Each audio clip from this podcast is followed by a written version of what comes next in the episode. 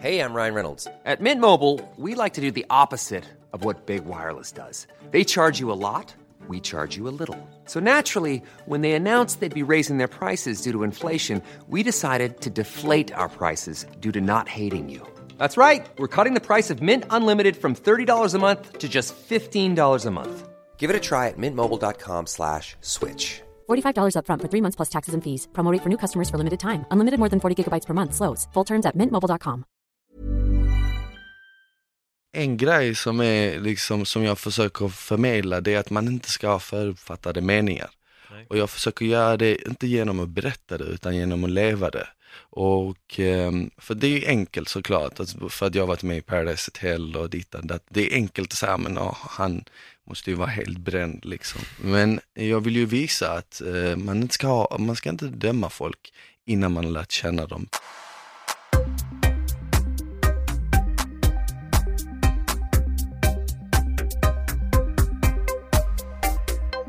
Smile, välkommen till Paul Elvaje Podcast. Tack så mycket, kul att vara här.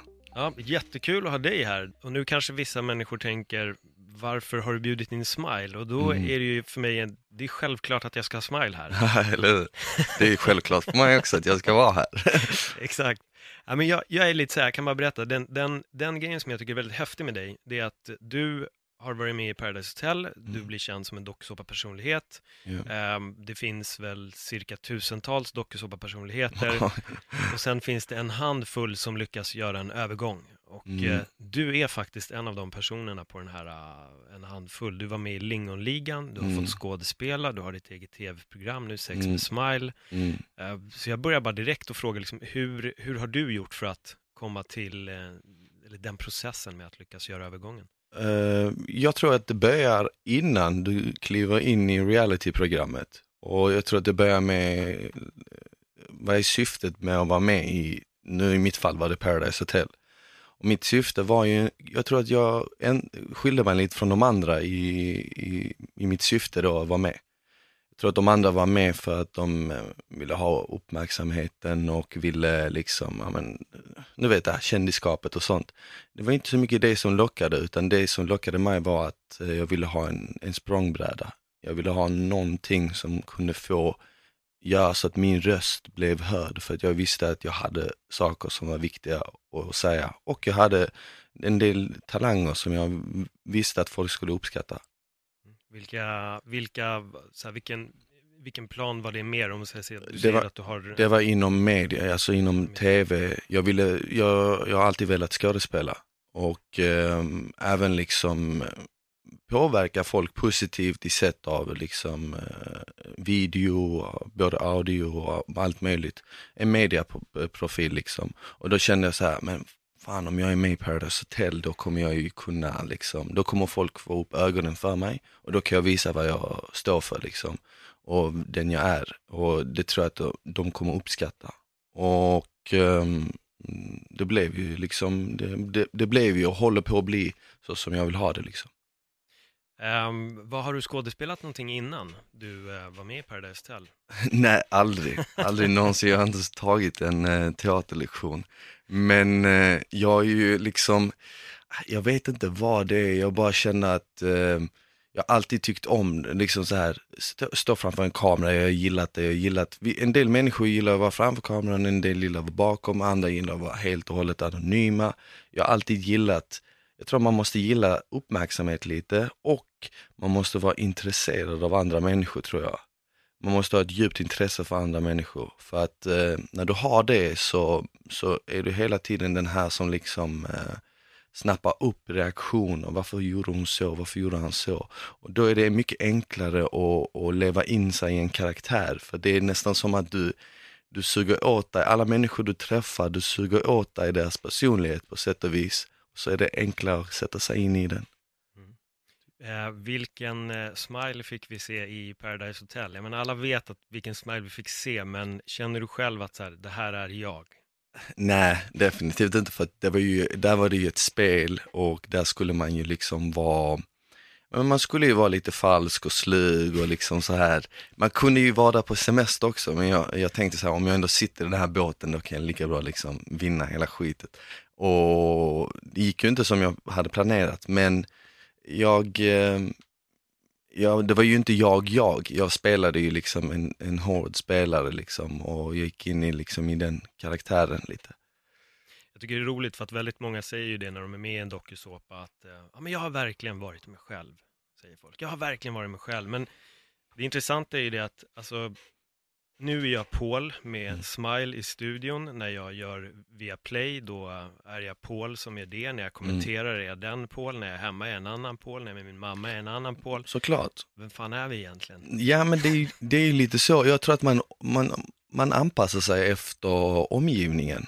Och om omgivningen är jävligt tuff, ja men då måste du själv bli tuff. Och om omgivningen ljuger dig rakt upp i ansiktet som folk gjorde i Paradise Hotel hela tiden, då kan ju inte du vara snäll liksom, du kommer ju inte vara kvar där länge. Um, Så man anpassar sig efter omgivningen och nu när jag sitter här med dig så kan jag ju inte vara den där karaktären jag var där inne, det hade ju varit jättekonstigt. Så nu, nu är jag ju liksom, i vardagliga livet är ju mig själv 100%. Ehm, Men eh, det är kanske därför jag också gillade um, att vara med i Lingoligan och gillar liksom uh, skådespel överlag för att man får chansen att uh, gå in i en karaktär. Men du, jag, måste bara backa bandet här, så du menar att du inte sitter och planerar på hur du ska rösta ut mig som partiet, eller?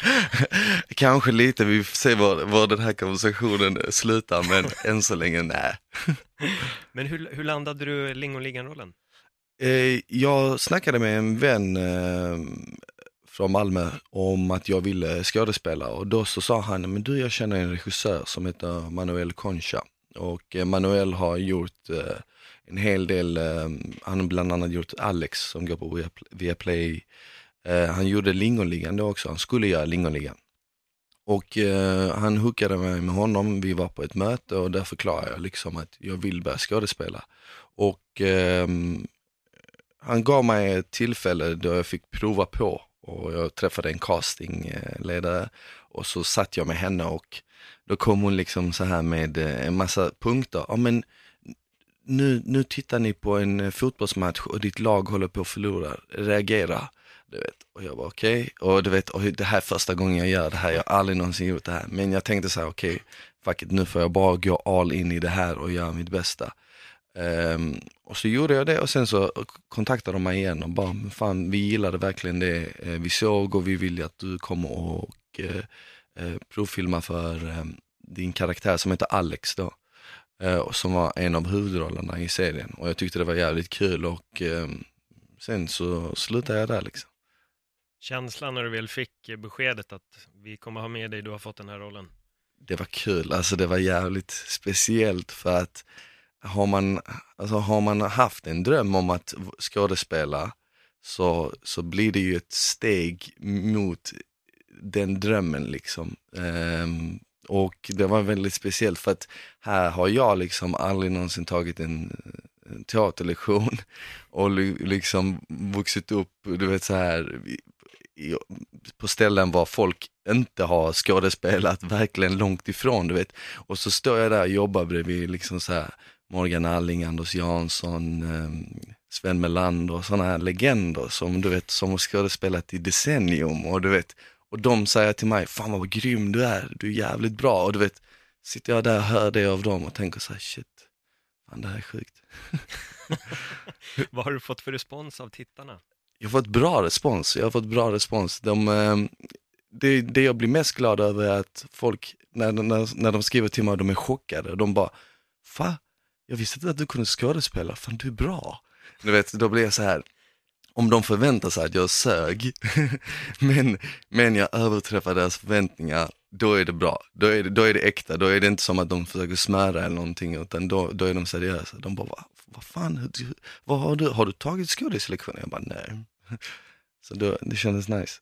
Jag blir lite förvånad, för det, det är lite det jag pratade om det när jag hade terapeuten här också, i, bara för någon dag sedan. Då kom kom jag in just på det här med att folk har alltid en bild av att eh, det är klart att folk kan skådespela, men ingen liksom i min närhet. Man Mm. har den, den förutfattade meningen, som Ja. jag vill också bli skådespelare när jag var yngre, och då var det en, en chef som sa till mig en gång, han bara, jo Paul, alla vill spela tennis, men alla kan ju inte bli Björn Borg. Så, Mm. min reaktion var, okej, jaha, okej, du vet inte alls min talang eller någonting, du tar bara för givet att det Mm. inte går. Mm. Jag tycker det är väldigt intressant den, den grejen. Ja men verkligen och jag tror att, jag vet inte vad det grundar sig någonstans men det kanske är att man, man får ju höra, jag fick höra av mina egna föräldrar liksom när jag sa jag vill bli skådespelare så sa de nej sluta med ditt trams, du vet du ska plugga eller du ska göra det här och det här och det här och du vet typ bestämde min framtid i förväg. Samma sak i skolan, du vet när man hade en dröm och så sa läraren, nej men nu är det viktigt att vi fokuserar på det här provet för om du inte klarar det så kommer du inte Eh, bli godkänd. Om du blir godkänd så kommer du inte komma in i den här gymnasiet. Alltså, du vet, så du, du vet, allting ledde till att din framtid är körd om du inte fokuserar på skolan och sköta dig och du vet stå i, stå i det här ledet var alla andra står. Du vet, försök inte tänka på något annat. Och, vilket är väldigt sorgligt för att hade jag i en tidig ålder, istället för, för, för tio år sedan när jag var 17, hade jag fått höra då, men klart du ska bli skådespelare, gå för det, jag tror att du kan klara det. Så kanske jag hade redan landat en roll för åtta år sedan, det hade inte behövt ta så lång tid.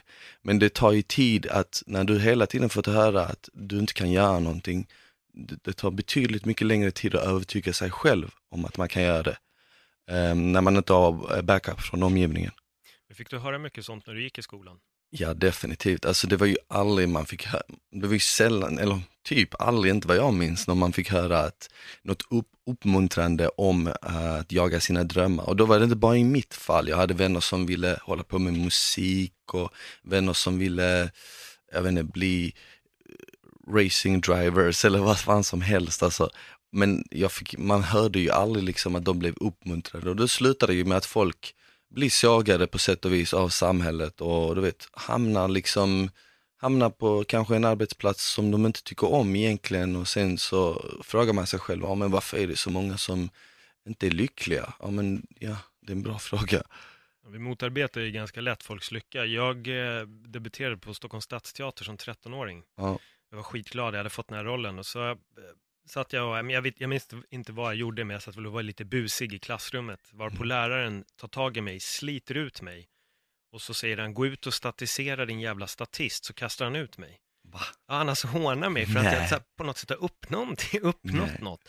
Däremot tror jag att i mig själv så är jag så här, jag har väldigt lång stubin, men jag har aldrig låtit någon sätta sig på mig. Nej. Varpå att jag svarade upp, Ja, som att du var avundsjuk för en misslyckad lärare eller någonting Mm. så här, liksom. Men han kom fram och bad om ursäkt, ja vilket var stort. Men vi, va, va, vad sjukt, ändå stort steg eh, skolan har, har gjort. Alltså, jag trodde man skulle få höra det idag. Men jag minns faktiskt från grundskolan, eh, jag tror jag gick i ettan eller tvåan eh, då. Och eh, jag minns faktiskt att en gång när jag var jävligt busig, då kom fröken fram, tog tag i mitt öra och drog mig tvärs över klassrummet och slängde ut mig. Och nu idag när jag tänker på det, jag tänker så här, shit, skulle det hända i dagens skola? Du vet, det skulle vara polisanmälning, det skulle vara hit och dit och där var det bara liksom så här, ja, det var mitt fel. Liksom. Det är så sjukt. Men vad gick du ut med för betyg, om man får fråga? Eh, klart, eh, jag gick ut med rätt bra betyg, alltså ett bra snitt, typ GVG. Jag, var, a- jag pluggade aldrig, men när det väl kom till proven så nailade jag dem rätt bra. Jag har inte haft, ehm, jag har inte haft problem i skolgången i form av att ehm, eh, fokusera liksom på uppgiften när jag väl haft den framför mig och valt att fokusera. Mitt problem bara har varit att jag har känt att jag kommer aldrig behöva det här.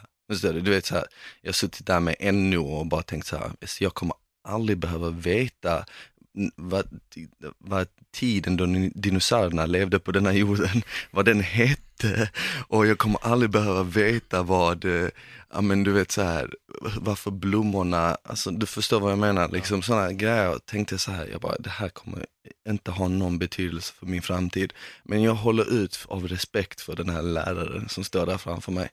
Och ehm, jag är glad att, att man valde att gå ut liksom, gymnasiet och allting. Eh, men helt eh, genomsnittliga betyg liksom. Alltså det är ändå det, vad ska man säga, det är alltid bra att ha det i ryggen, precis som Såklart. du säger. Men eh, sen kan man ju inte tänka sig att när man står och agerar i Lingoligan att man tänker på dinosaurierna. Nej, jag hade ju liksom drömmar om att eh, jobba som skådespelare när jag var liten och då tänkte jag så här, fan varför har vi inte typ så här teater eller något sånt? Varför, får- varför ska jag ha hemkunskap? Alltså du vet, eh, så, så det var ju sådana grejer liksom, men såklart, alltså jag tror ju att ändå man lär sig någonting ur allt. Det är min, alltså, jag tror verkligen att man lär sig någonting ur allt. Skulle någon liksom stänga in dig i en cell i tio år, visst, du kommer ju missa en jävla massa, men du kommer förmodligen lära dig någonting om dig själv som du kanske inte hade gjort. Så man, man måste ändå se det positiva i allt, tycker jag. Vad skulle du säga är din största lärdom från att ha varit med till exempel i en dokusåpa? Vad har du lärt dig om dig själv, alltså, att vara där? Alltså just i Paradise lär man sig otroligt mycket om sig själv, eller jag gjorde, och det var anledningen att vi fick inte ha med en telefon, en dator, du fick inte ens ha med en tidning in i huset. Och om du är där i två månader utan sociala medier, mobil överlag, dator, det, det händer något märkligt med kroppen efter några dagar. Det är precis som att vi kommer tillbaka till våra rötter, du vet, och vi börjar känna mycket mer med intuition och vi börjar, vi börjar, du vet, vad folk sa liksom, jag uppfattade mycket tydligare för att det fanns inget som distraherade mig. Och det tyckte jag var jävligt nyttigt och i samband med det så lärde jag mig väldigt mycket om mig själv. Vem, vem jag är och hur jag agerar i situationer och, och speciellt sen när man kommer hem och får se sig själv på tv, då får man en ännu ny läxa liksom. Då får man ju se sig själv och hur man agerar i vissa situationer. Och sen vet man ju om att okay, men det där var ju inte jag liksom. Och det där har de klippt ihop för att de vill få mig att framstå som det liksom. Och, um, men man lär sig väldigt mycket om sig själv.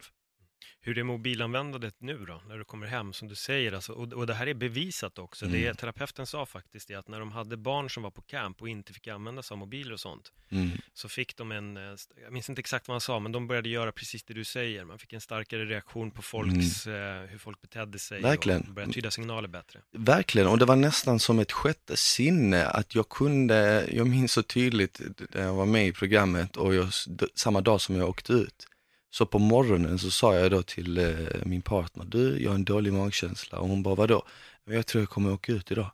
Och, och du vet, och det, och, och det hände och jag tror att man, det är nästan som att vi människor, mobilen gör ju, i, dagen är det, i dagens läge är det ju mobilen, mobilen gör ju att det tar ifrån oss den uppmärksamheten som vi ha, lägger på oss själva annars.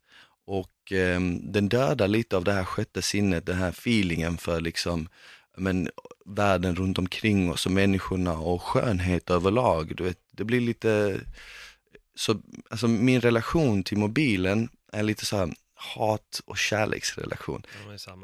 Så jag har sagt mitt mål i livet, det är att bli så framgångsrik att jag aldrig behöver använda en mobil igen. Så att jag har, så att jag har, ja men det är sant, det är sjukt. Jag har, mitt mål är att bli framgångsrik så att jag aldrig behöver använda en mobil igen.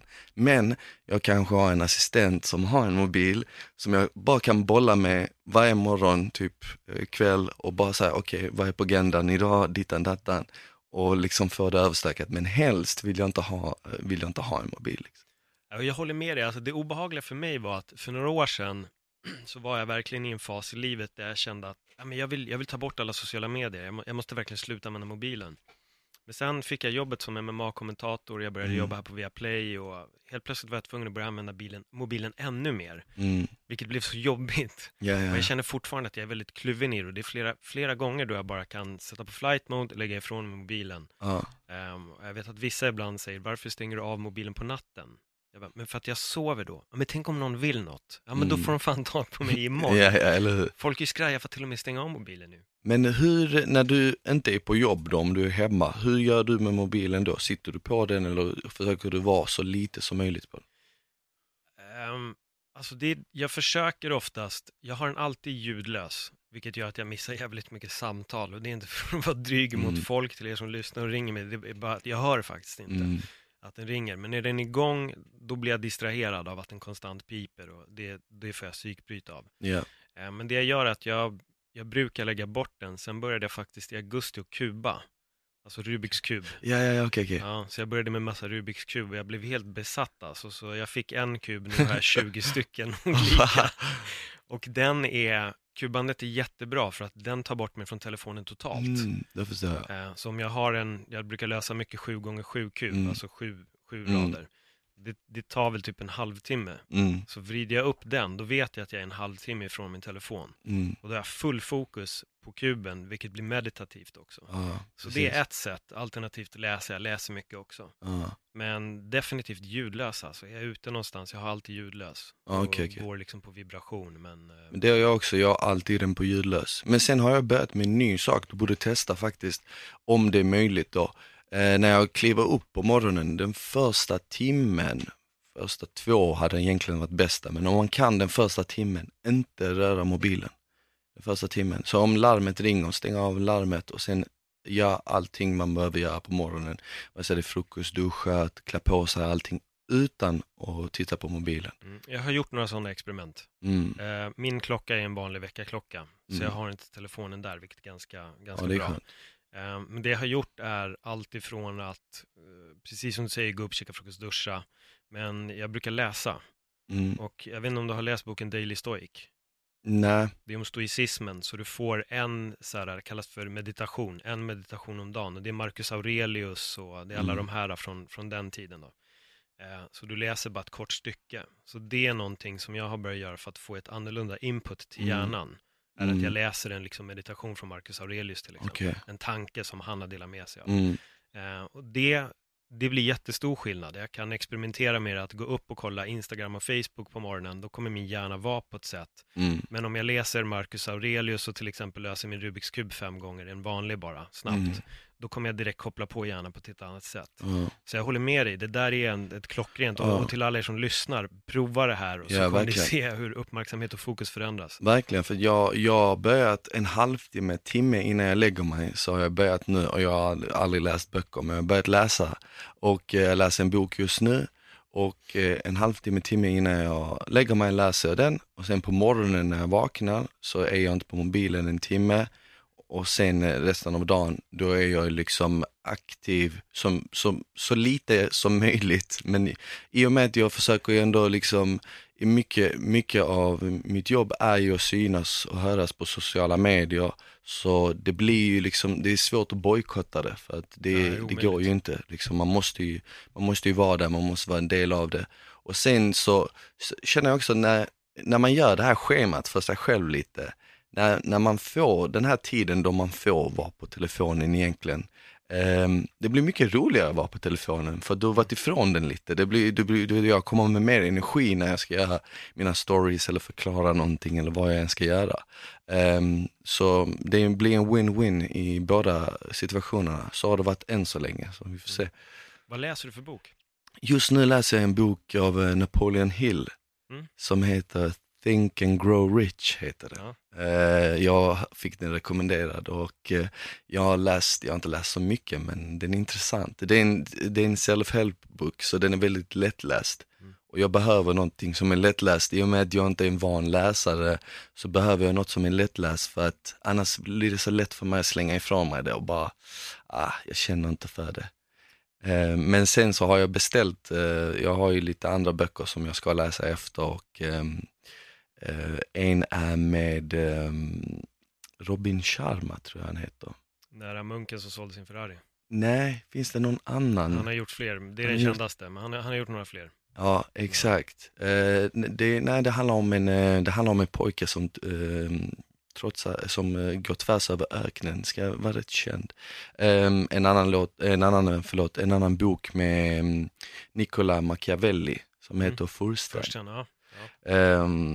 Fan, så- det här, jag tror, att nu, jag tror att många som lyssnar nu har den förutfattade smile-bilden, jag Ja. tror att de blir ganska förvånade här. det är det så? Ja, jag tror faktiskt det. Eh, ja, ja, men det, jag tror att, så att det är det som är en, en, en grej som är liksom som jag försöker förmedla, det är att man inte ska ha förutfattade meningar. Nej. Och jag försöker göra det, inte genom att berätta det, utan genom att leva det. Och, ehm, för det är ju enkelt såklart, alltså, för att jag har varit med i Paradise Hotel och dit och dat. Det är enkelt att säga, men ja, han måste ju vara helt bränd liksom. Men jag vill ju visa att eh, man, inte ska ha, man ska inte döma folk innan man har lärt känna dem. Precis som man ska döma en bok innan man har läst den. Nej. Och ehm, så det är just, det är de böckerna jag har. Sen har jag lite andra på G som är lite tjockare, lite mer business minded. ehm, och allt vad det är. Jag kan rekommendera en bok som jag Mm. tror att du ska lägga före alla böcker i kön här. Oj. Ehm, känner du till Don Miguel Ruiz? Nej, det gör jag inte. Eh, Jag hade hört om Don Miguel Ruiz i Ja. säkert tre år. Men sen hittade jag hans pocket på svenska, vilket var jätteskönt att läsa. Det heter Fyra grundstenar till ett bättre liv. Okej. Eh, och det här är alltså Toltec-indianerna, mexikaner, Ja. Toltec-indianerna. Det är deras sätt att leva och deras sätt att se på världen. Mm.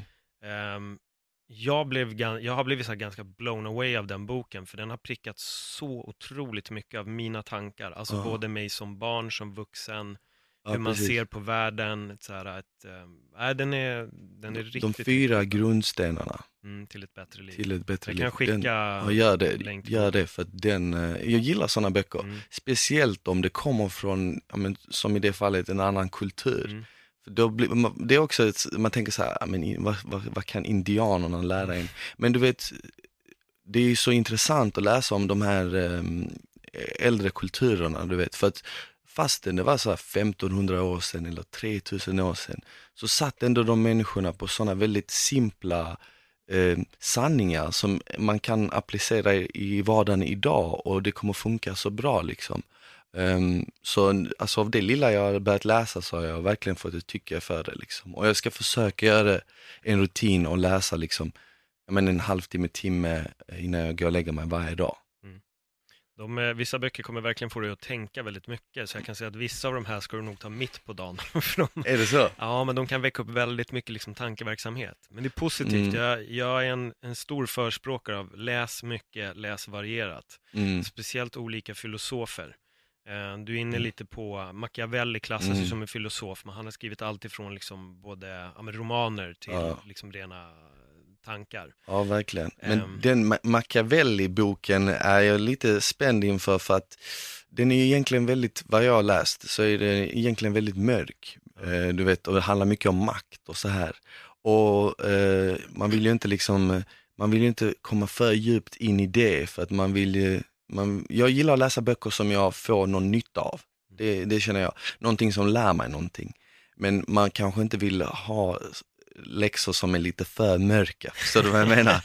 Man ska ju inte gå och bli någon diktator eller något sånt. Nej, men, men, det, men, det, men det är som är, nu har inte jag läst först den, men jag, har, jag vet ganska mycket om den. Alltså det är en, om jag inte säger helt fel nu, eh, men, men den visar lite på makt, hur det Ja. påverkar oss. Ja. Inte hur du ska få makt. Mm. Så den visar den mörka sidan av makt. Mm. Och det den kommer göra är istället att få dig att kunna se pusselbitarna när det kommer till politik eller ett Ja. företags agerande, hur de gör mot sina anställda. Och, verkligen. och det är där Machiavelli återspeglar det på ett jättebra sätt. Så han visar den mörka sidan på ett negativt sätt Mm. och får det att öppna upp ögonen, att, att vakna liksom. Mm. Lite så. Har du testat meditation? Jag har, det sjuka är att jag har börjat med det, eller jag vet inte om det här kallas meditation, men det är min variant av det. Mm. Och ehm, samma sak där, när jag går upp på morgonen, pillar inte med mobilen, så spenderar jag typ 10 minuter, 15 minuter, jag bara ligger i sängen eh, och ehm, vad ska man säga, lyssna kanske på något skönt, alltså någon instrumental som är väldigt så här behaglig.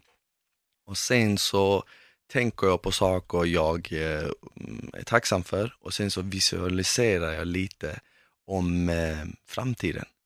Jag är väldigt, när det kommer till visualisering så tror jag väldigt mycket på det. Jag tror väldigt mycket på att eh, kan man se någonting framför sig och om man verkligen vågar tro det och känner känna att det, det finns, det, det är ditt liksom. Då tror jag också att chansen, med hårt arbete såklart, chansen att få det är, alltså ökar markant. Ska jag berätta en historia för dig nu. Mm. Jag eh, körde stand-up förut. Yes. Så när jag hade kört stand-up i tre år så eh, tänkte jag att jag ska summera alla mina skämt till en timme. Så jag ska hyra en teater Mm. och så ska jag sälja ut den och jag ska köra min föreställning. Eh, Så jag hyr Boulevardteatern på Söder, det är 199 platser. Och eh, jag börjar gå ut med att jag, jag har satt upp min show. Och flera stycken är väldigt skeptiska till att jag kommer sälja ut. Liksom, vem är du? Du är inte tillräckligt känd. Jag är så här, jo, jo, men fan, jag är mytomanen från YouTube, den har skitmycket klick. Jag kommer få liksom, eh, jag, jag, jag kommer få dit publik. Eh, jag är rolig, jag är bra. Eh, och folk var så här, nej, nej, nej. Men, och, och till och med en, en polare faktiskt skulle värma upp åt mig, var osäker. Men det är lite för dyrt till och med. Så 130 spänn, folk kanske vill gå på en annan klubb istället. Och Okej. jag bara, men det här är en teater. Ehm, dagen då jag ska gå upp på scen, då är det slutsålt. Oj. 199 platser, alla är upptagna. Jag har Skönt. lyckats sälja ut. När jag kliver upp på scenen och ser allihopa, då kände jag yes, jag sålde ut. Sen bara, vad i helvete har jag gett mig in på? Ja, men nu är det bara att köra på. Mm. Jag kör en timme och jag får stående ovationer. Men, Wow. och det är det jag är inne på. Du är inne på helt rätt spår med visualisering. Jag det fanns inte en bild av att den teatern var tom. Ja, Den var alltid fullsatt i mina Ja. ögon och alla som sa emot mig, i min värld var de helt korkade i huvudet. mm. För jag, var, Mm. jag var säker på att jag skulle sälja ut. ja. ja, men det är det när folk säger så här, och du måste tro på dig själv, det låter klyschigt, det, det kanske det är, men vad man menar är att du måste verkligen tro på det, alltså som att det finns inga andra alternativ. Ehm, jag, hörde, jag läste ett bra quote om, um, jag vet inte vilka det var, det- var två olika läger som krigade mot varandra. Och så de, eh, e, ena lägret är på båtar, åker över till en ö och ska kriga mot det här andra lägret. Och precis när de landar på ön så ber kaptenen då, eh, han ber dem att elda upp båtarna. Och de eldar upp båtarna och så säger han, så nu måste ni vinna, för ni kommer inte hem annars. och du vet, och du vet, det slog mig så hårt för jag tänkte så här, när du verkligen, när det inte finns några andra alternativ, då passar den här visualiseringen in bra för att det, alltså, det, inget annat kommer hända, precis som när du skulle mm, uppträda. Kvitta vem som, vad folk sa till dig, liksom. du såg en full arena och du visste att det skulle ske. Och det skedde liksom. Och speciellt om det är extra bra, så som du gjorde, är att om du faktiskt vågar säga det utåt. För vågar du säga det utåt, då tror du ju verkligen på det, för då, har- för då har du ju sagt det. Liksom. Och det, om det inte blir så, ja, men då har du liksom, De har gjort bort sig. då har gjort bort sig. Jag gjorde det med min debut också. Jag tvingade mig själv att säga till alla att jag ska debutera den här månaden. Och då Mm. var jag tvingad. Så jag har agerat på det, på det sättet också, vilket är klockrent. Jag, jag tänker lite när vi snackar om visualisering, för mig en, det blir väldigt nära att prata om MMA när, det är visualisering Mm. och då tänker jag på McGregor. Där har vi verkligen en, en snubbe som Ja. kan visualisera på en sjuk nivå. Jag, jag tänker på ett, citat hans mamma sa att någon gång när han var liten så hade han stått så här arg i trappan och sagt att när jag är miljonär och har alla pengar då kommer du inte få någonting. Och då hade de skrattat och tänkt så här, men gud vad tror han? Ja. Och, Ja. Nu hundra miljoner, miljoner Ja senare. men verkligen. Ja, men, om, om McGregors eh, idol var väl Muhammad Ali. Ja. Och han om någon eh, brukar ju vara känd för att förutspå sina fighter och, och, och visualiserade och um, trodde väldigt starkt på liksom att allt det han säger kommer hända liksom. Så att ehm, jag tror det ligger någonting i det, det måste det, måste det göra. För att, alltså, hur jag kom in på det, det är så jävla sjukt, men hur jag kom in på visualisering, det måste varit när jag var eh, om, omkring 15-16 och eh, det började ju såklart med tjejer. Och du vet när man, när jag hittade någon tjej, jag tyckte var skitsnygg och jag blev, jag blev alltid kär så jävla lätt. Jag blir kär typ, jag kan bli kär på en dag liksom. Och så, så blev jag kär i någon tjej liksom och så bara, fan jag måste ha henne, jag måste ha henne. Jag, jag såg liksom med henne tillsammans och sen av någon sjuk slump så hände det liksom. Det slutade med att jag och hon kanske blev eh, ihop eller vi pussades eller vad som helst. Och, och då tänkte jag så här efter några gånger, tänkte så här, fan alltså, det här det är någonting som inte stämmer. jag bara, jag kan, inte, jag kan ju omöjligt typ tänka på någonting så mycket att det faktiskt händer.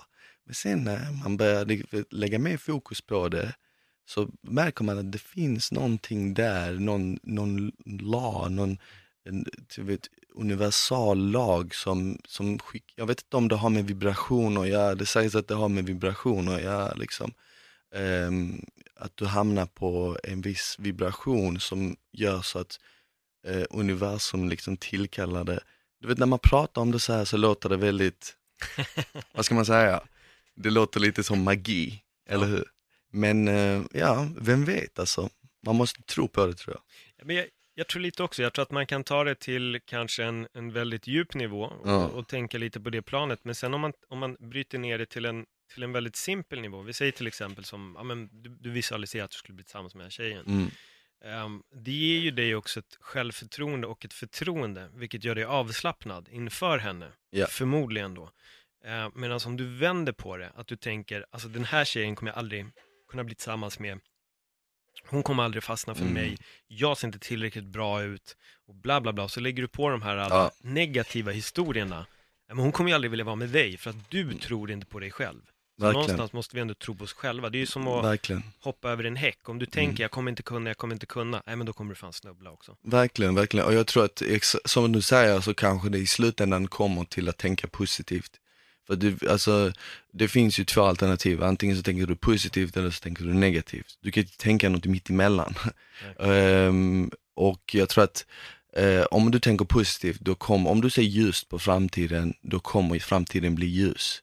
Om du ser mörkt på framtiden, ja, då, du kan ju inte förvänta dig att det kommer att gå bra. Och eh, jag tror att det är väldigt, när man bryter ner det så är det väldigt simpelt egentligen. Du vet, det är som liksom basketproffs eller fotbollsspelare. De brukar ju visualisera när de skjuter en frispark eller slänger en straff eller vad de än gör. De visualiserar hur, att, hur den ska gå i mål eller i korgen. Och av statistik och forskning som har visat är att chansen att den faktiskt Ryan Reynolds här från Mint Mobile. Med priset på nästan allt som går upp under inflationen, trodde vi att vi skulle bring priser prices down. So to help us, we brought in a reverse auctioneer, which is apparently a thing. Mint Mobile unlimited premium wireless. Ready to get 30, 30, bit to get 30, bit to get 20, 20, 20, bit to get 20, 20, bit to get 15, 15, 15, 15 just 15 bucks a month. So, Give it a try at mintmobile.com slash switch. $45 upfront for three months plus taxes and fees. Promo for new customers for limited time. Unlimited more than 40 gigabytes per month. Slows. Full terms at mintmobile.com. Quality sleep is essential for boosting energy, recovery, and well being. So, take your sleep to the next level with Sleep Number. With a Sleep Number smart bed, you can individualize your comfort level and enjoy a better sleep night after night. JD Power ranks Sleep Number number 1 in customer satisfaction with mattresses purchased in-store. And now the Queen Sleep Number C4 smart bed is only $1,599, a saving of $300 only for a limited time. For JD Power 2023 award information, visit jdpower.com/awards. Only at Sleep Number stores or sleepnumber.com. gör det är mycket större när du ser det framför dig. Även med mindre um, övning. Men om du kan öva och se det framför dig, om då har du, tror jag, ett recept som är vinnande. Vet du att det finns, känner du till lucid dreaming? Att kontrollera sina drömmar? Jag, jag har hört talas om det, men jag vet inte riktigt vad det em, kontrollerar drömmarna Alltså på det sätt. du, du blir medveten om din dröm. Mm. Så när du är medveten om din dröm, då kan du göra vad du vill i drömmen. Mm. Eh, nu kommer jag komma till, till en poäng till det du pratade om, men, men jag har testat lite lucid dreaming själv, experimenterat med det. Mm. Och det gäller att innan jag går och lägger mig så lägger jag fokus på att okej, jag ska bli medveten om min dröm. Och när jag blir medveten om min dröm, då ska jag göra si eller så. Så kan du också söka efter drömtecken. Mm. Till exempel i en dröm så kommer en klocka aldrig stå på samma tid två gånger. Du kommer aldrig Okej. kunna läsa samma text två gånger om, utan du kommer läsa texten en gång och sen när du läser den igen så står det något annat. Okej, Tittar du i din mobil så kommer den inte agera som den gör. nej, Sitter du vid en dator så kommer du inte få fram det du vill. Ja, Med andra ord, att om du tar upp din mobil och vill gå in på Instagram så du kommer inte hitta det. nej, Det kommer inte funka. Det är ett drömtecken. Ja. När det händer, då är det så här, okej fuck jag drömmer. Då ja. blir du medveten om att du drömmer och då kan du börja göra vad du vill i princip. Ehm, Jag har lyckats få till sådana här grejer i väldigt korta instanser. Men det sjuka med det är att så fort det händer, då kommer hjärnan att säga till dig att nej, nej Paul, du är vaken. Och då börjar du säga, ja, fuck, nej, jag är vaken.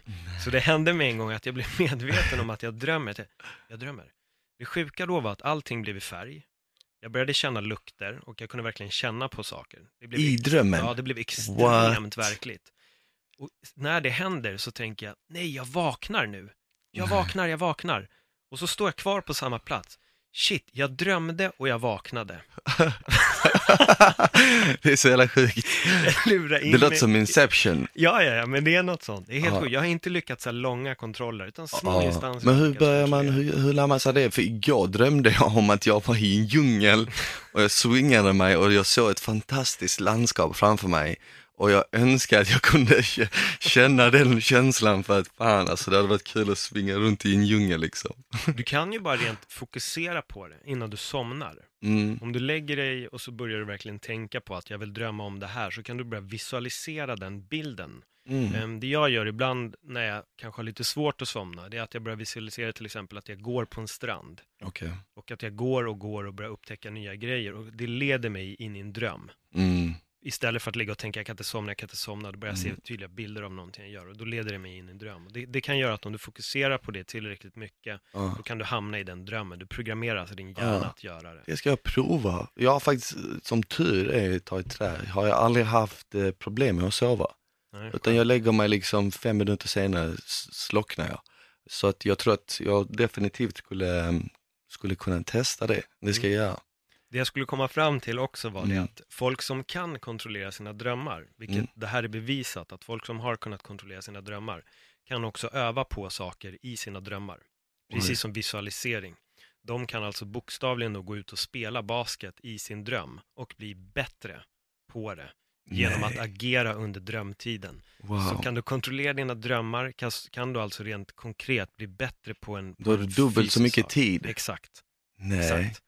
Vad, vad häftigt. Det här, men alltså sådana här grejer är häftiga för att jag tror att om man blickar fram typ 20 år från och med nu liksom, eh, så kommer kanske det här alltså, fenomenet vara liksom något naturligt. Man kanske till och med kan gå och köpa ett piller på apoteket som hjälper en att göra det, bara för att det känns ju som att vi hela tiden ska effektivisera vår tid, eller hur? Och Ja. om vi kan helt plötsligt få åtta timmar extra, en tredjedel försvinner ju i sömn av Mm. vårt liv. Ehm, jag hörde att en genomsnittlig människa blir 78 år gammal, uh, men om det var i USA kanske, men och 28 av de åren sover man. Ja. Så det är väldigt, tänkte alltså, om, man kunde, om man kunde ta liksom 28 år och använda dem också, ja men då är det, det är fantastiskt. Och det bästa i drömvärlden är att mobilen funkar ju inte. Nej, exakt, exakt. Så du fastnar inte med Insta-stories eller, eller Facebook-status. Men det kommer nog, Facebook kommer nog komma in i din dröm på något sätt. De bara, The new dream app. ja exakt, tro inte att du kommer undan liksom. Kommer Mark Zuckerberg in i din dröm och, ja, nej men det är häftigt. Det är jävligt häftigt. Ja men kul, det låter ändå som att du, eh, du experimenterar med en hel del eh, så intressanta saker. Finns det någonting mer som du gör för att kanske utmana dig mentalt eller fysiskt? Eh, ja, eh, jag, jag, jag försöker som sagt experimentera mycket. Eh, mycket genom så meditation ska jag börja nu för att jag, jag känner att meditation är, det, det, det kommer göra mycket i framtiden för oss människor, speciellt i och med all den här stressen och vardagen och all press och sånt så tror jag att meditation kommer att vara något stort. Annars så tränar jag ju väldigt mycket eh, och jag tror att träningen har varit en form av meditation. Eh, för att eh, styrketräning, ute och springer mycket och eh, försöker vistas mycket i naturen. Jag bor eh, nära ett naturreservat och det är perfekt för mig för då kan jag gå ut, springa i skogen, liksom känna den här känslan av att bara vara jag och vägen och det är en form av meditation, form av liksom eh, sätt att reflektera och eh, som har varit väldigt nyttigt för mig. Eh, Jag tänkte på det när du ändå nämnde det här med, att, eh, med meditation. Mm, Så vet man alltså rent forskningsmässigt att om du mediterar, jag minns, inte ex- jag minns inte exakt tiden, men om vi säger att du har mediterat i tre månader, Ja. då har du alltså börjat skapa nya kopplingar i hjärnan, med synapser och allting. ja, Stress till exempel krymper hippocampus i Mm. hjärnan, medan meditation och lugn då kommer du kunna växa tillbaks den. Så du verkligen. är på rätt spår. Och det har, jag, det har jag också läst, just om det har jag läst om, eh, har jag läst att träning är samma effekt. Ja.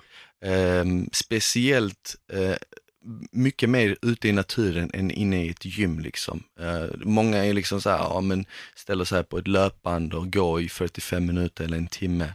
Och det tycker jag är så jävla tråkigt. Så jag kände så här, bara fan jag ska försöka gå ute så mycket jag kan. Om man kan gå ute i naturen, du vet i en skog eller springa eller någonting. Så har jag känt att, eh, och läst också att eh, det sam, alltså sambandet med att, att vi, vi lär oss fokusera mycket bättre. Um, vi ökar liksom, um, vad heter det, vi ökar lärningsförmågan och sen så dämpar det även stress och ångest och sådana här saker. Och det kan ju också ha en stor anledning till att jag, jag har sällan jag har sällan haft humörsvängningar, jag har aldrig liksom känt någon form av ångest och så här. Utan jag har alltid haft, när jag väl försökt lära mig någonting, har jag alltid haft väldigt lätt att lära mig. Och jag, jag har mycket att tacka träningen tror jag, väldigt mycket. Hur många år har du tränat?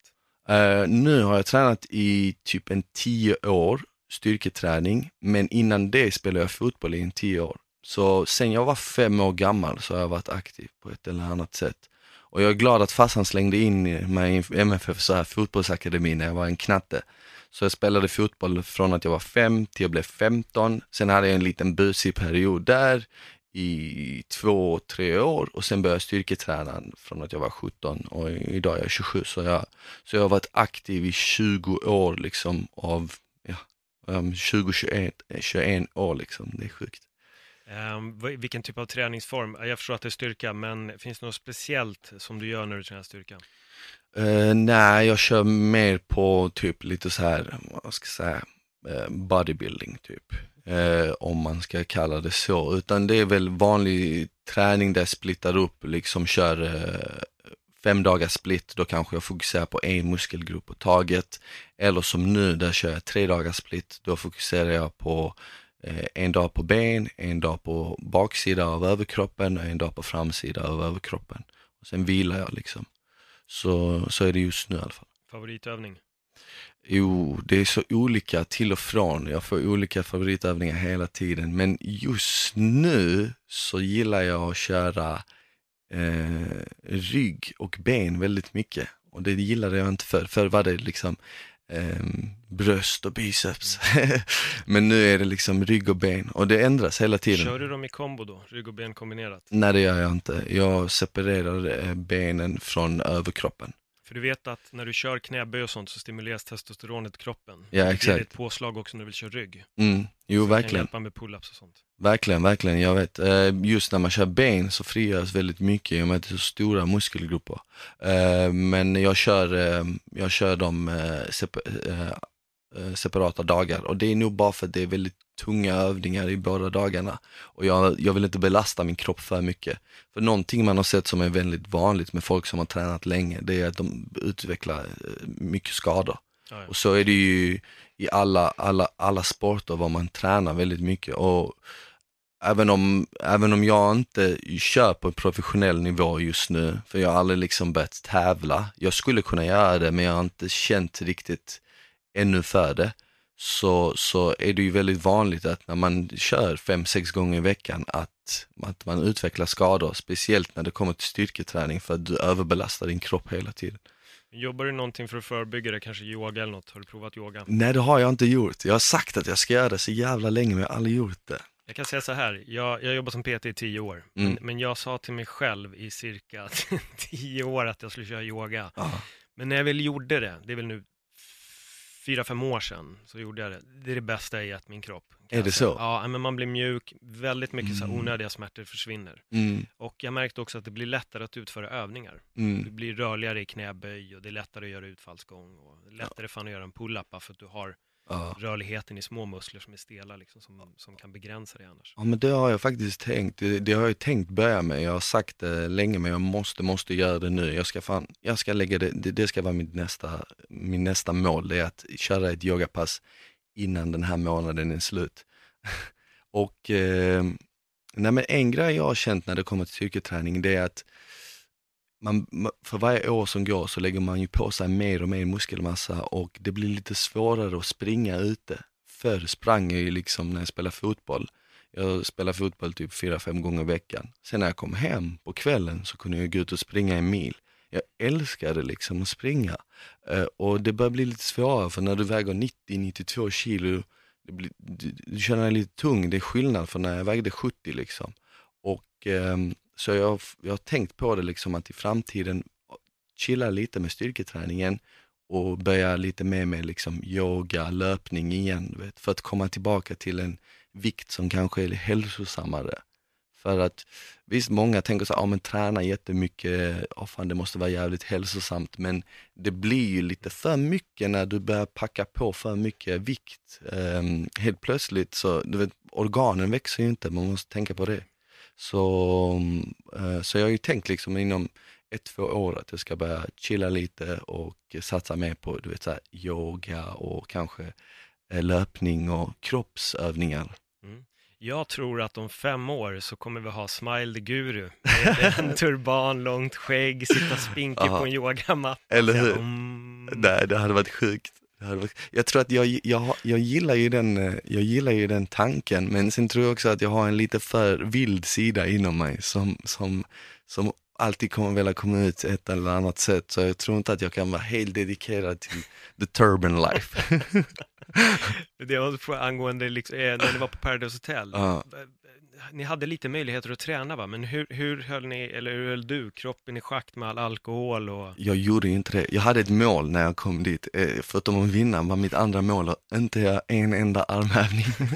det var seriöst mitt mål och jag gjorde inte en enda. Eh, för att jag tänker så här, jag är sån här som människa, när jag ger mig in på någonting så vill jag göra det till 100%.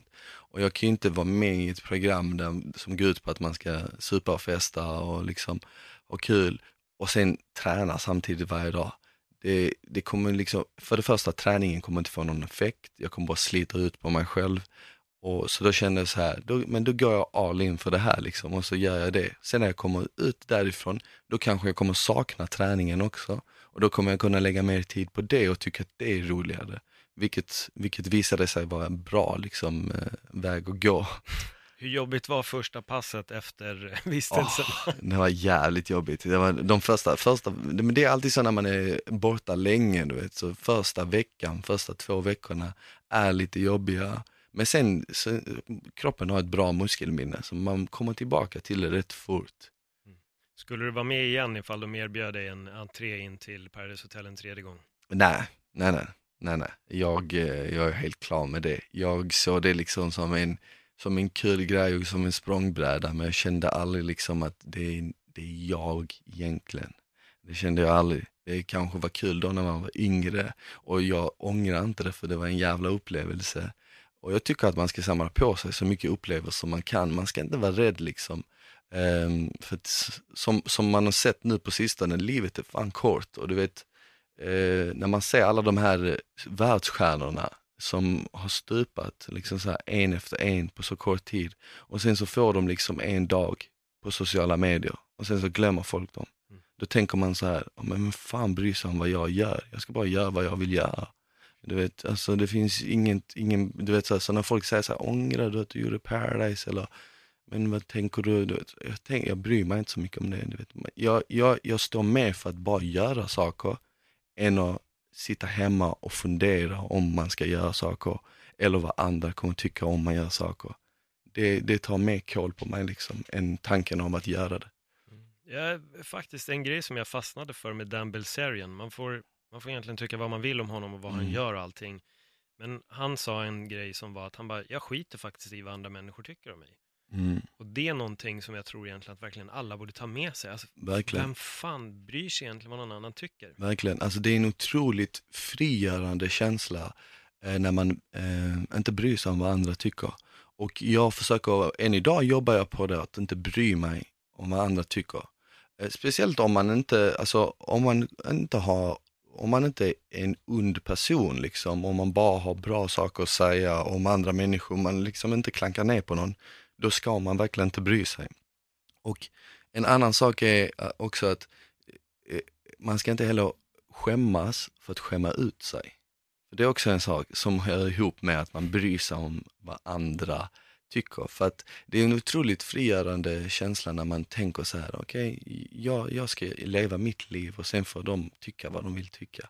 Och jag tror att, så som du säger med Dan Blazerian, visst, folk kan tycka vad de vill, men eh, just hans sätt att tänka när det kommer till den punkten, tror jag, tror att många kan ta lärdom av. Att, eh, att man bör liksom, man bör skita i vad andra säger. Sen tror jag också att, mm, vem vet alltså, media kanske målar upp en bild av han som är mycket värre än vad den egentligen är. Och det kanske också är en, du vet, så här, en karaktär han går in i, jag har ingen aning. Hur hanterar du ehm, alltså typ näthat och sånt? Får du med, alltså när folk är kritiska mot dig online, är det någonting som tar på dig eller kan du bara se förbi det? Eh, nu ser jag förbi det, men förr så, eh, förr så kunde det ta på mig. Nu får jag väldigt, väldigt lite um, näthat. Alltså extremt lite. Jag vet inte om det är vanligt uh, att få så lite. Men jag, jag tror också att anledningen till att jag får så lite kanske också är att de som näthatar har märkt att ja, men de känner av att fan det här kommer, det kommer inte funka på den här snubben, så lika bra skit i. För jag tror att det är svårt att sätta sig in i den situationen för min del, för att jag har aldrig någonsin lämnat en spydig kommentar på någon. Alltså det kvittar om jag har känt eller inte känt personen, jag har aldrig gjort det. Så det är svårt för mig att gå in i den rollen som en näthatare. Men jag antar att om du, om du hatar på någon på nätet då, så, så är det kanske någon, du kanske inte är nöjd med din tillvaro och så behöver du spela ut den negativa eh, på någon annan.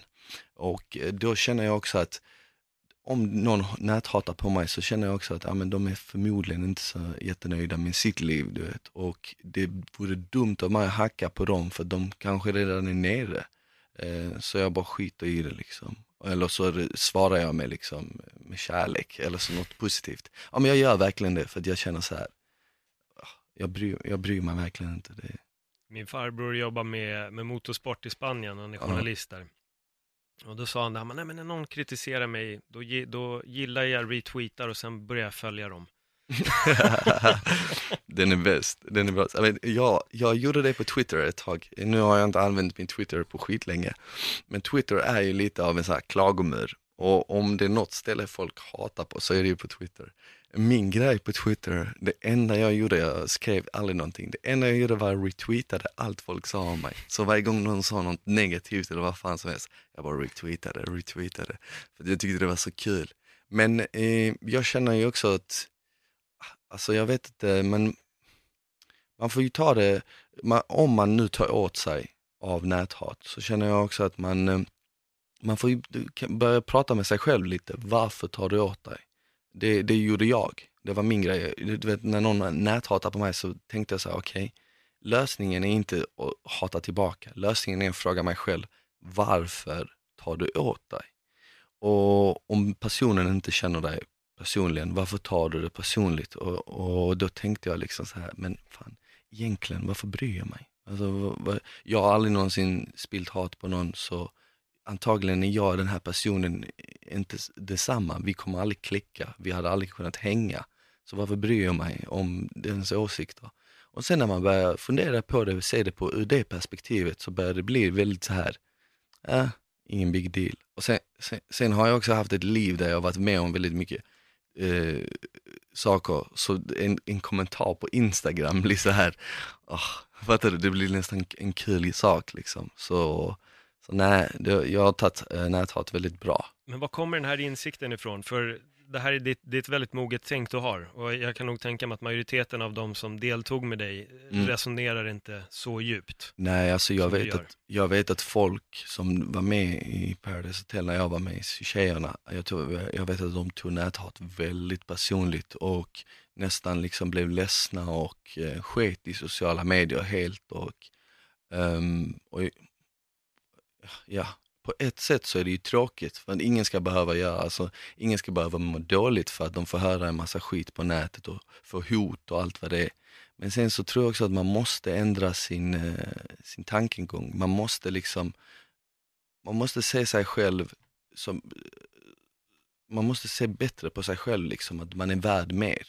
Du vet, man får inte låta de här orden penetrera en på något sätt. Du vet, om någon säger, fan vad fan vad du är ful eller fan vad du är hemsk. Eller fan, du, man får ju inte låta det gå igenom en och om man vet att man är en bra människa och att man bara har gott inom sig, liksom, att man inte vill andra eh, något eh, dåligt, då tror jag också att det är mycket enklare att, att handskas med det. Så var det för min del i alla fall. Men eh, jag tror, jag vet inte, jag tror att mycket av det kan komma från barndomen när jag hela tiden, eh, jag har alltid varit väldigt mycket i mitt eget huvud och reflekterat över varför sa jag så här, varför gjorde jag så här, varför sa hon eller han så och du vet, mm. alltså allmänt mänskligt beteende har alltid intresserat mig och jag tror att i och med att jag haft det intresset så har, det varit, har jag bara kommit in på spåret av liksom saker som är självklara idag kanske. Ja, de är ju jättesjälvklara och det du pratar om egentligen det är att vårt ego tar stryk, alltså vi är egostyrda. Mm. Eh, när du hör en negativ kommentar så är det din, ditt ego som tar, tar en smäll liksom, och det är väldigt lätt att börja separera på sitt Ja. ego, att inte ta åt sig och väldigt många gör ju det dessvärre. Mm. Jag vet folk som är fan i min ålder och har sjukt svårt att hantera med en negativ Mm. kommentar. Det är som att de vill ändra på personen som skriver att han måste faktiskt tycka att jag är bra, men Ja. alla kommer Nej. aldrig gilla dig ändå. Nej. Men just det är intressant, det med egot, det är också att alltså, det är okej att ha ett ego, jag har ett ego, Eh, så jag, jag, jag tror väldigt högt om mig själv och när jag går in i olika uppgifter så tror jag ibland att jag kan göra det bättre än ingen annan liksom. Och, eh, jag, jag tror jag är det shit. Men sen samtidigt så vet en del av mig, vet om att jag är inte bättre än någon annan, jag är inte värd mer än någon annan. Så jag är fortfarande bara en människa på den här jorden, precis som alla andra. Och i slutet på dagen så, så, så är jag värd exakt lika mycket som alla andra. Men sen att jag tror på mina förmågor mer än alla andra, det har jag rätt till att göra. För det är ju mitt liv, mitt val att tro på det. Så att när det kommer till ego så tror jag det är väldigt, det är bra att ha ett ego, men sen samtidigt måste man ha en reality check och veta att okej, du är fortfarande en människa, du är ingen gud, du är inget, alltså, förstår du vad jag menar? Jag förstår det till 100%. Och eh, jag tror att det är enklare att handskas med hat när man vet att ja, man, man är precis som alla andra, man är inte bättre än alla andra. Men sen samtidigt så tror man på sig själv väldigt mycket. Eh, jag vet inte om det har, har någon samhörighet, men jag känner ändå att, ja, Jag, jag, jag tror det. Jag tror bara att om man nu går i den ren psykologiska definitionen så är de, de, de, de två egorna ett två olika egon. mm, Men du har helt rätt tänk och jag, jag har också varit så. Jag har, för mig så har jag alltid haft att mitt motto i livet har varit att jag tackar aldrig ja till någonting som jag vet att jag inte kan klara av. mm, Men däremot kommer jag till 100% säga ja till allting som jag vet att jag kan göra. mm, Och det har också lett mig på en bra väg i livet, att jag har aldrig landat i situationer som jag inte har kunnat hantera. nej Jag har alltid haft det och jag har precis som dig, jag har ett väldigt stark tro som det här med min Ja. teater. Jag har en väldigt stark tro i det jag gör. Liksom. Ja, Min tanke lite när jag körde stand-up var att alla kommer inte skratta. Jag kommer Nej. inte kunna vinna alla, men jag kommer kunna vinna majoriteten och jag kommer i alla fall få alla att skratta en gång. ja, Men jag kommer ändå få med mig liksom en stor del av folk. ja, Men jag tror att de flesta är nog ute efter att alla måste garva och gör de inte det, då, Mm. då blir det stress och panik och då börjar egot ta den här smällen. Och, ja, men man ska ha full förtroende i verkligen, precis som du säger, i sin, i sin grej om att Ja. man, man, man litar på sig själv. Och, Ja, hundra procent. Och någonting som jag tycker är konstigt är om man säger det till folk så blir många så här, alltså stör sig lite på det. För att, jag vet inte, i Sverige kanske man ska tänka lagom och man kanske inte ska tänka att man är bättre eh, än vad någon annan är på något, utan man ska vara mitt emellan. Men jag ser det som att, ja, men vi säger nu att vi, vi, jag hade varit, varit en komiker och du är en komiker som ska liksom, båda vi två ska uppträda. Jag säger att jag är bäst och du säger att du är bäst. Då, jag hade sett det som en fördel för att då blir det nästan som att då har jag någonting att jaga. Mm. Och det blir en kul grej, du vet, det här blir något roligt för att vi kommer lära oss av varandra. Och du vet, konkurrens kommer ju bidra till att vi båda lyfter oss. ja. Du vet, men om jag bara säger, ah, fan, stör mig på han, han tror att han är bäst. Skit i detta, jag, jag pallar inte bry mig, jag ska bara göra min grej. Du vet, du- så accepterar jag faktumet att, ja men du är bättre än mig och jag ger mig ner liksom. Och då, kanske det inte, då kanske vi inte lyfter varandra lika mycket som vi hade kunnat göra. Så man måste börja äh, ändra sättet man ser på saker. Du vet, det är inte, eh, alltså att ha ett stort ego eller hat överlag eller ditt annat. Egentligen är det små, det är en piss i Mississippi egentligen av vad som, vad som pågår i världen. Det finns mycket värre saker, du vet.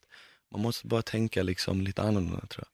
Jag tror också det. Jag tror att det folk skulle behöva egentligen, det är mer, mer självförtroende att våga istället för att då reagera som Mm. du, men ah, fan varför tror han allt det här om sig själv? Mm. Jag tror att det många också bottnar, många gånger bottnas i att de själva inte vågar tro det om sig själva. Ja, Trycker ner sig själva lite grann, att jag kan inte, alla Ja. andra är så mycket bättre. Vi nedvärderar oss istället för att söka vårt fulla potential. verkligen. Men det, jag tror också att det går, går tillbaka till det som vi pratade om i början eh, med föräldrarna och skolgången, när man fick liksom sina drömmar sågade. Och jag läste någonstans att när ett barn har fyllt 18 år, blivit vuxet, så har det hört, jag vet inte om det var 18, men någon ålder, så har det hört nej, nej 150 000 gånger, men det har hört ja 5 000 gånger bara. Mm. det visar på hur mycket, alltså hur, hur, hur vi blir programmerade av samhället att tänka. För att om de siffrorna hade varit tvärtom, då hade ju alla gått runt och trott att de var Zlatan. Förstår du vad jag menar? Liksom? Alla hade vetat att om vad jag än ger mig in på så kommer det gå bra för att jag vet att det kommer gå bra. Det är ju jag. Det kan ju inte gå fel. Men i och med att vi får höra nej 150 000 gånger tills vi blir 18 och ja bara fem i genomsnitt, då blir det liksom så här, ja, ja det är fan, ah, jag skiter i det där, det kommer inte gå, det, ja, jag kommer inte klara det. Jag nöjer mig med det här istället. Och, så jag tror att mycket går tillbaka till det. Ja, absolut. Jag har hört också någonting med beröm, att höra att du är duktig. Det Mm. upphör redan vid tre eller fyra års ålder. Det är sjukt. Det är sjukt. Och, alltså jag älskar mina föräldrar, men någonting som jag tyckte var lite skevt, det var ju att de, de och lärarna i skolan, de gav ju aldrig liksom den här, de lyfte aldrig upp en starka sidor, utan de hackade bara på en svaga sidor. Det var så här, du är stökig, du gör detta, du borde göra det här, du är det, du gör det fel, du är det fel, du är det här. Men det var aldrig så här, fan vad du är bra på att prata med människor, fan vad du alltid är eh, positiv, fan vad du är så när jag träffar min lillebror, som, eh, min yngsta brorsa som är eh, 13, jag är otroligt, otroligt tydlig med att lyfta upp han så alltså varje gång jag träffar han. Vet, jag säger alltid till han liksom att shit, så grym du är, fan alltså, du är verkligen bäst. Du hade kunnat göra, du vet om att du kan göra vad du vill va. Du vet, jag försöker verkligen få in det i hans huvud, för att jag vet tyvärr, sorgligt nog, att han nog inte hör det av någon annan än mig.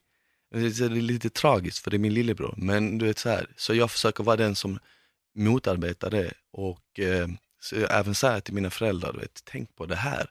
Jag fick inte höra det här när jag var liten, så tänk på vad ni säger till han. Mm. Så det inte blir liksom så här. Jag pratade med Björn Ogeus igår. Han har jobbat med traumapatienter i, i Mm. flera, flera år. Allting från incest, alltså grovt eh, traumatiserade En människor. terapeut eller? Smärtläkare. Alltså det, jag jag måste dubbelkolla hans titel igen så jag inte Mm. säger fel. Men han sa det att han eh, hade slutat att tycka synd om folk, Mm. sa han. Och eh, så fort han började tycka om folk så har han hjälpt mycket fler människor. Ja. Bara den lilla skillnaden på att hjälpa någon, att gå ifrån att tycka synd till att faktiskt tycka om en person, förändrade allt. Ja, Så det är små, små saker. Och jag, jag, alltså jag gillar verkligen det du säger om din lillebror. Alltså det är Ja. jätte, jättefint och du, Ja. du höjer dig själv som en, ja, men det, är, det är en fin, jätte, jättefin gest. Ja, men det- Ovanligt. Det är så kanske, jag har ingen aning men jag känner att alla, alla som är runt om mig och hänger med mig, mina vänner och närmsta så här. Samma, det är intressant att du säger så för jag hade en polare som ringde mig för någon dag sedan och, och klagade på det sjukaste. Ja men fan alltså, Instagram har ändrat om så här algoritmen och jag, får- jag får fan hälften så mycket kommentarer och hälften så, "Åh, vad ska jag göra Smile, vad fan. Jag bara, alltså snälla, ring inte mig och klaga om det här. Jag bara, ring inte mig och prata om det här. Jag bara, låt oss istället se vad du kan göra. Okej, jag bara, du ser sjukt bra ut, du har en bra stil. Varför inte kontakta en fotograf? Gå ut med den fotografen en gång i veckan. Du kommer sticka ut, bla bla, du vet hela tiden matar han med den här positiva eh, sanningen, enligt mig. För det är en sanning, det väljer, vad vi ser på blir vår sanning. Om han ser bara på att fan att det går dåligt, det går åt helvete nu på grund av hans jävla Instagram.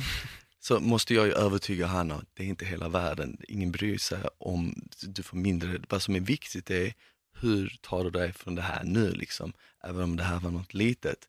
Men jag tror också att det, jag försöker hela tiden eh, lyfta upp eh, folk så mycket jag kan. Och jag har märkt att på något eh, konstigt vänster så gör det också att man själv lyfts upp. Ehm, och jag vet inte om det har någon koppling till det, men det blir liksom, det blir liksom som att det du ger ut, det får du tillbaka. Och, ehm, och det kan ju vara tillbaka till det vi sa med law, law of attraction ehm, och ehm, allt vad det är. Men jag tror att jag, på sistone har jag börjat få mycket så här DMs av folk och mail av folk som ställer mig väldigt random frågor egentligen. ja, men förr har det varit väldigt så här mycket träning. Nu kan det vara liksom så här, du fan vad ska jag göra när jag går upp på morgonen för att jag har liksom så här. Och så tänker jag så här, fan det här är in- intressant det här att jag har blivit någon form av, någon form av guru. Jag säger det, turbanen är nära. Eller hur? Det, här, men det är intressant, det är intressant. Men jag, jag, vet inte, jag älskar att hjälpa folk. Jag tycker att det är viktigt att, eh, någon, att, vi, att man gör den rösten hörd. Du vet, det här positiva tänkandet och det. För det finns så mycket negativt och det Ja. låter så mycket högre. Förstår? Ja, men jag, jag, jag gillar verkligen det. det, och jag håller med dig till 100 procent. Alltså vi, vi, är- inte vi, men ganska många i allmänhet är väldigt då, dåliga på att sprida ut positivitet. Jag menar, det är bara om vi säger till exempel att du, du går in i en butik Mm. Och så kommer det, ja jag vill ha hjälp, vad fan, och det här är fel och bla bla bla bla bla, och så gapar du. Du kommer få hjälp, men du kommer inte få bra hjälp. Nej. Men om du går in och berömmer personen, hej, jättefantastiskt, Ja. men jag har fått problem med det här, skulle jag kunna få hjälp? Du kommer få all hjälp du vill. Såklart. Och det är en grej som jag har applicerat jätte- jättemycket på mig själv, att så fort jag har ett problem, jag börjar alltid med beröm. Mm. Först kommer berömmet, sen kommer min fråga och min kritik. Men jag får superbra hjälp också. Ja. Och jag, jag bemöter folk likadant. Om folk har problem, om de först kommer med någon form av beröm och sen kanske kommer med sitt problem, ja men absolut, Ja, då är man där och verkligen. hjälpa. Men fan, är du negativ, alltså tro inte att uh, the law of attraction kommer att skicka rosor till dig. Nej, men så är det väl, så är det väl alltid liksom. Ja, Jag vet inte att folk inte lär sig liksom, men, ja, men för mig har det varit väldigt enkelt. Men sen såklart, det är ju inte alltid enkelt att se ljust på livet när man Nej. kanske inte är i en ljus situation. Nej. Eh, alltså, du vet, det det är lättare sagt än gjort, det är det verkligen. Med små, små, små medel kan vi börja förändra. Smile, jag vet att du eh, måste typ iväg ganska snart. Mm. Ehm, fan, den här timmen kände jag flög verkligen förbi. Ja, Eller hur, det gjorde det. Och jag är glad att samtalet landade där vi landade och jag hoppas att eh, folk får liksom eh, njuta av det här eh, samtalet och uppskatta lika mycket som jag har gjort. Ja, men det hoppas jag med. Och nu kommer ju då den här paradoxen. Var hittar man dig? Ja, var man hittar mig? Man hittar mig på sociala medier, hittar man mig på Instagram. Där heter jag Smile Now, now som i eh, nu, Ja. N-O-W. Och eh, där kan man egentligen hitta alla mina andra kanaler, vare sig det är Youtube eller allt annat. Och ehm, ja, Och med det kommer faktiskt ett till boktips till dig. yes. Remember Be Here Now. Remember be here now. Ja, du får skicka båda de Ska två till mig, den andra också. Smile Now är bra. Tänk om du hade hetat Smile Later. Då hade det varit... det hade varit konstigt. Det hade varit jävligt konstigt. Ja, men jag ville egentligen heta Smile, men det blev Smile Now för att Smile var upptaget. Ja, den jäveln alltså. Som Ja. Nej, men grymt. Smile, eh, supertack för det här samtalet. Det har varit jättekul att få dela en, en eh, härlig diskussion med dig. Vad kul att vara här. Och, eh, tack så mycket. Till er som lyssnar så får ni jättegärna dela det här i den eviga paradoxen som vanligt, som är då era sociala medier. Eh, hashtagga PDV Podcast och eh, ja, ha en fantastisk dag. Hej då!